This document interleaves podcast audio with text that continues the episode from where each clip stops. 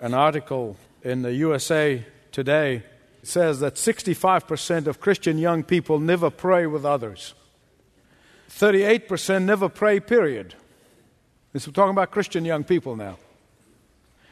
67% never read the Bible. 50% of them unsure if Jesus is the only way to heaven. But listen to this. Among those who claim that they are going to heaven because they have received Jesus as Savior, 68% of them do not mention faith, religion, or spirituality when they were asked what is really important in their life. By the way, you need to understand that I am not one of those people who is always blaming younger generation. I am not. It is my generation's failure to contend for the truth. It is my generation's failure to pass on the truth and how to contend for that truth that caused these statistics and the condition in which we find ourselves as a nation and as a church. In the past 30 years, churches have offered young people all sorts of fun and games and, and all sorts of gimmicks, and, and they're bent over backward to make unbelievers to be comfortable in their sin. We have done such a abysmal job teaching the truth, let alone teaching them how to contend for the truth. And that what brought us to this point. And the psalmist that I've been quoting every message now asks the question when the foundation are being destroyed, what can the righteous do? And the answer is found here in the Epistle of Jude. Contend for the faith. Turn with me, please, to Jude. It's only one chapter, and I want to look at two verses, 3 and 4. Dear friends, although I was very eager to write to you about the salvation we share, I felt compelled to write to you and urge you to contend for the faith that was once and for all entrusted to the saints. For certain men whose condemnation was written about long ago have secretly slipped in among you. They are godless men who changed the grace of our Lord into license for immorality and thus denying Jesus Christ as our sovereign Lord. Father, will you please once again open our spiritual eyes that we may see the wonderful truth from your word and seeing them, believing them, living them, passing them on to the next generation. In Jesus' name, amen. We saw in the last message how the believers are called by God the Holy Spirit, how they are beloved by God the Father, and how they are kept by God the Son, and how they are doubly blessed by the Holy Trinity. And then he goes in after he reminds us of these privileges. If you remember, I concluded by saying, with all these privileges comes a great responsibility. You say, what is that responsibility? Here it is contend for the faith. And he tells us up front that the Holy Spirit compelled him to change his message. Short as it was, he was about to write about salvation. And obviously, the Holy Spirit led him to change to an equally important subject. Probably the Holy Spirit said, Jude, Peter and Paul and James and, and John, they all have written about salvation. I want you to write about something that is of equal importance to salvation, and that is to contend for the truth of that salvation. What does it mean to contend for the faith? Well, first, you need to understand the difference between faith and the faith. Faith is the act of believing. The faith is what we believe. The faith is the totality of biblical truth. The faith is God's self revelation as it is expressed in the scripture. The faith is the unfolding of God's plan of salvation from Genesis to Revelation. The faith is found in the book of God, the Bible. The faith is the fact that God made only one provision for salvation and for the way back to Him. The faith is that Jesus and Jesus alone is the truth and the way and the life. The faith is that only obedience to the command of Jesus is the fruit and is the evidence of one's faith in Jesus. The faith means that the Bible, not a fairy tale, once upon a time, but once and for all. It is written and it's a closed book. You cannot add to it and you cannot subtract from it. And that is why Jude said, once delivered or given to us once and for all. it's you take it or you leave it. you can't pick and choose. Well, I like this part, but I don't like this part. It is not a smorgasbord. it is once and for all given to us. And that is why Paul in Galatians chapter 1 verse 8 he could say with confidence, he said, even if we or an angel from heaven should preach another gospel other than the one that we preach to you, let him be eternally condemned just as God once and for all created all of the galaxies, created all of the stars, and He named them by name, and He numbers them by number, as just as that is the Bible, is the Word of God being a closed book. But listen, I know, and you know, that we live in a time when those who claim to be Christians, they don't even know what's in that book. When we live in a time when preachers can wave their big black Bibles, and they say they believe it, but then by their very words they deny what's inside of it. And Jude is saying that the faith is a trust. That faith, we are the custodians of it, we are the stewards of it. And can you feel the weight of responsibility? Can you feel that your responsibility before God in the day when you stand before Him in the day of accountability? And the question is, are we trustworthy of that trust? Several years ago, a dear friend made me an executor of his will, a custodian of his will. I will never do that again. I love you, but don't ever ask me to be an executor of your will. Because for two years, I had sleepless nights and, and a lot of heartburn and, and a lot of Nexium. because unscrupulous people were contesting what is stated in that will and they wanted to change it. and I said to them, Do or die, I have to follow the desire of the one who entrusted me. when we are entrusted with money and placed in our hands, God from heaven is watching. He's seeing how you use that money. When we're entrusted with time, God in heaven is watching to see how you're going to use that time.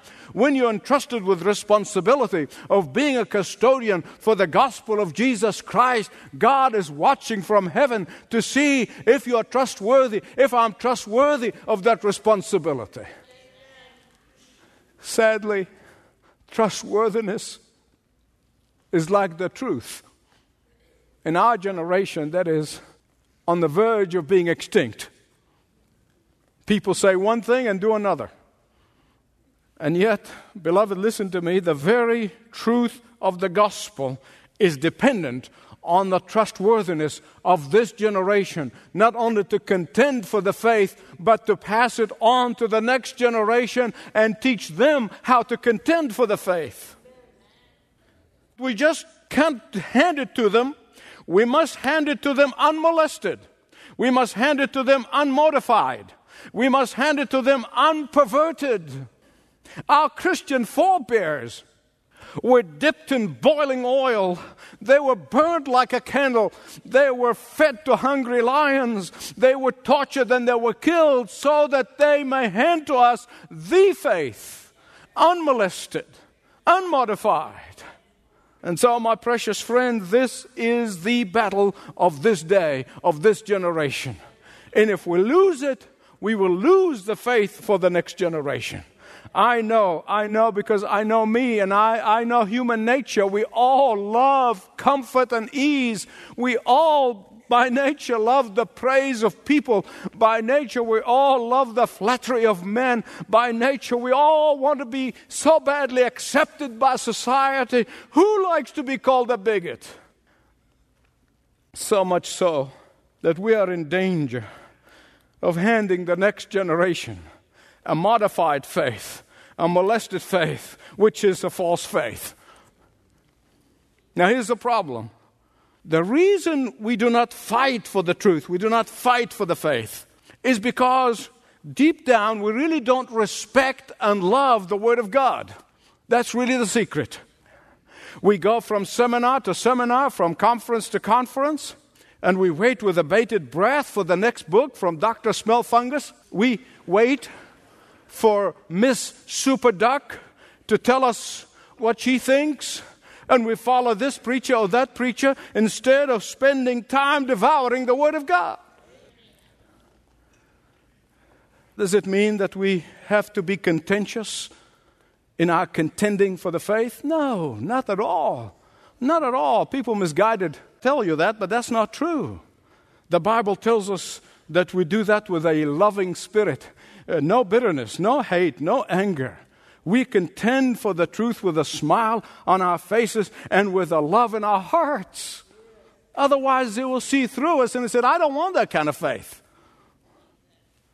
And if they refuse and refuse and they refuse, you shake the dust and you move on because they are God's problem after that, not yours. But listen, we cannot contend for the faith without first knowing the faith, without first loving the faith, without first living the faith.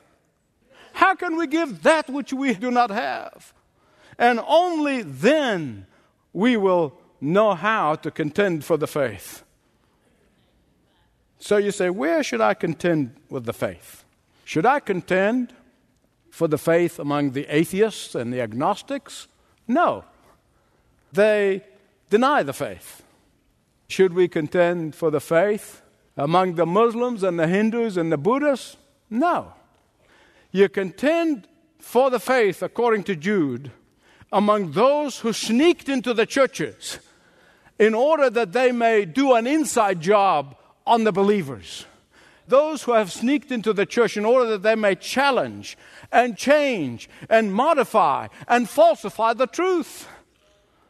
You know what the Muslims are doing? They say, listen to your bishops, listen to your theologians, listen to your church leaders. They are the ones who are now in agreement with us. They are saying Jesus was not divine. They are saying Jesus never rose from the dead. All you need to do is you listen to your Christian leaders. And they throw that at the face of the believers. And that, my friend, with whom we need to contend for the faith, because these apostates, those apostates are doing an inside job. For they sneak inside the church, just like the ancient serpent sneaked into the Garden of Eden. So Satan did a, an inside job on Eve and Adam. And I was thinking about this how that principle actually even transcend times. And I read something that absolutely brought me unglued. It was written by Cicero, who was a Roman philosopher who died nearly 50 years before Christ. I often wonder if he was living in the time of Christ, would he not be a believer? I want to read to you very briefly a couple of things that he said about those who go on the inside and do an inside job. He said, A nation can survive its fools, even the ambitious, but it cannot survive treason from within. An enemy at the gates is less formidable, for he is known and carries his banner openly. But the traitor who moves amongst those within the gate freely, his sly whispers rustling through all the alleys, heard in the very halls of government itself. For the traitor appears not a traitor, he speaks in accent familiar to the victims. He wears their face and their arguments. He appeals to the baseness that lies deep in the heart of all men. He rots the soul of a nation. He works secretly and unknown in the night to undermine the pillars of the city. He infects the body politic so that it can no longer resist. A murderer is less to fear, the traitor is a plague. I said, wow. When you think about this man died nearly 50 years before Christ, you can take that principle, you apply it to a nation, you can take it and you apply it to a church. And when you do that, you'll understand what Jude is trying to say in verse 4. Look at verse 4. That's what he's trying to say. It took a pagan philosopher to explain it to us. He said, Certain men whose condemnation was written about long ago, they have secretly slipped in among you. They are godless men who pervert the grace of God into license for immorality and thus deny Jesus Christ, our sovereign Lord. You know, the interesting thing is those people never deny Jesus. In their normal service, they'll probably mention Jesus several times. But their very life, they are denying his sovereign lordship over their life. Hear me on this one. These fake, these synthetic, these look-alike Christians, they are the most dangerous of all. And you would think that believers would be on their guard. That they immediately, as soon as they see this, they'll get together, unite together, and rebuke that person. But alas, history tells us otherwise. Why? Here's my personal opinion, so I get blamed for it. Because the vast majority of Christians are not discerning. And that is probably the greatest tragedy of all. They're not discerning. They got snookered over and over and over again. And the question is what do you do when the truth is revealed? Sadly, most Christians think that it is kindness to let them walk all over us. It is kindness to let them keep on causing their damage. It's kindness to just let them keep infecting even the faithfuls. Think about this. The first 100 colleges and universities in America, of the first 100, 88 of them were Christian universities. And they were founded not just as uh, nebulous Christian, but no, they were founded upon the gospel and the training of men, later women, in the gospel of Jesus Christ, including Harvard. In fact, back in the early days of the 1650s, Harvard students followed three basic principles of rules. Number one, that they purpose to study so that they may know God and eternal life through Jesus Christ. Secondly, to recognize that it is the Lord who gives wisdom, therefore, they must pray to Him for wisdom. And thirdly, everyone must read the scripture twice a day. Ah, what happened deceitful people sneaked into Harvard and tens of other universities and colleges, and they changed all of that. And that goes for whole denominations now. It goes for whole Christian schools or former Christian schools today. Because we want to think the best of people. We really do. And we're not alert and, and we're not sober, spiritually speaking, and we just let things happen. And we think that you know, one Bible teaches good as the other, one Bible preaches good as another. We focus on their speaking abilities, we focus on their personalities, we focus on who is following them. And in few years, even those who once read the scripture on a regular basis, they let that go by the wayside. In fact, the word that Jude uses here about those people who stealthily, secretly, undercover. A good word picture is used when an alligator lying on the bank of a river, perfectly still, then without making a ripple, slips into the water. These people outwardly, they appear to be godly, but inwardly they are not. Outwardly, they speak all of the right words, but inwardly, they do not fear God. They do not revere God. They do not stand in awe of God. And Paul said, they have the form of godliness, but they deny its power. Ah, they appear to be so good. They appear to be so caring. They appear to be so kind. Oh, they appear to be so sympathetic. They appear to be so thoughtful. They appear to be so gifted. They appear to be so genuine. Meanwhile, they're poison. Drip, drip, drip, drip, slowly into the souls of the unsuspecting. Apostasy did not start in our generation nor will it end with our generation, but every generation must be alert to it. Started in the Garden of Eden. When Satan came into Eve, Eve knew what God said. it's not that she was ignorant of the truth, it's not that she did not know what God said, she knew it. But he just slowly but surely planted some seeds of doubt. As they say, the rest is history the seed took hold and produced miserable fruit. Did God really mean that?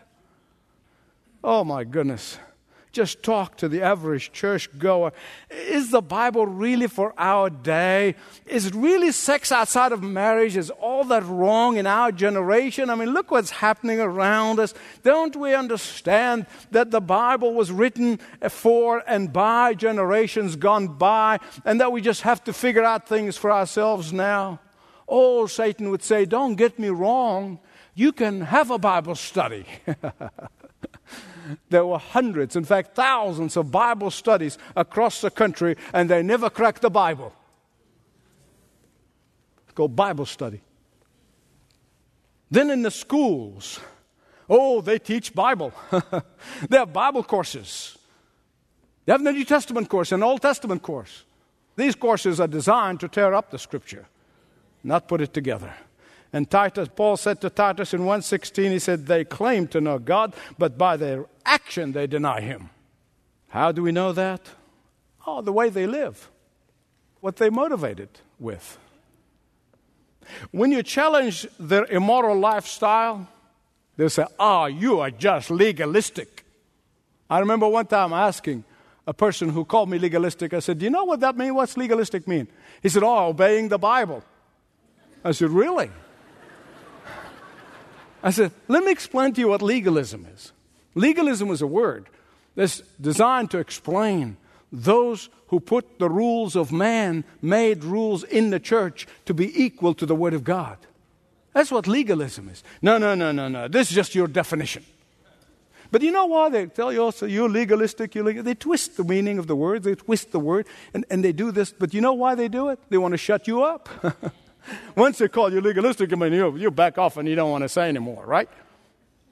Jude said they pervert the grace of God. they pervert it. Listen to me. Grace is never a justification for rationalization of sin. A person who does that is an apostate and a dangerous person. Grace is God's unmerited favor, not a license to sin. In fact, this is one of the most distinguishing characteristics of an apostate. You say, what is that? No one who is truly a recipient of the grace of God uses this grace as a license to live in sin. Listen to me. Grace puts you on your knees with gratitude to God. Grace humbles you before God. Grace causes you to want to please God, not tempt Him. Grace gives you restraint, not unbridled passion. Grace causes me to blush when I sin, not to be shameless. Grace leads me to purity, not to perversion. The grace of God never, never, never, never leads us to sin and then explain it away as grace. These people are going to be judged so severely. And if you did not know, let me tell you, there are levels of judgment. Just as there are going to be levels of rewards for faithfulness. And these apostates in the church are going to be judged so severely they wish they never heard of God or a Bible or Jesus. That's how severe the judgment upon them is going to be. But today I want to speak to that person who's about to be deceived into doubting the authority of the Word of God. I want to speak to that person, one person who's about to be deceived into doubting the relevance of the Word of God to your life. I want to speak to that person who's tired, is tired of getting convicted. I remember some years ago, somebody said, I'm tired of being convicted every Sunday. I've got to find me a church where I don't get convicted. you might be tired of being convicted by the Word of God, and, and you want to hide from God's conviction of the truth. Listen to me, beloved. Listen me. I have a word from the Lord for you. And the word is this Wake up, rise up, stand up, and see the victory of the Lord that He has for you. Our loving Father, you have done everything possible to give us the faith, the truth of the faith, through faithful people unmolested. We are so grateful to have it for the way it is. And Father, I pray that you would create an awakening among your true believers, your genuine children, that they will be on their guard and be alert and lovingly contend for the truth, but also patiently, perseveringly pass the truth on and teach the next generation to contend for the truth. Forgive us for all of our fluff. Forgive us for our shallowness. Forgive us for our superficialities.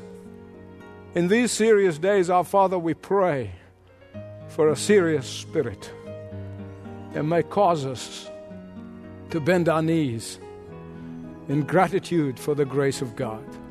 Father, I pray this in the name of Jesus. Amen.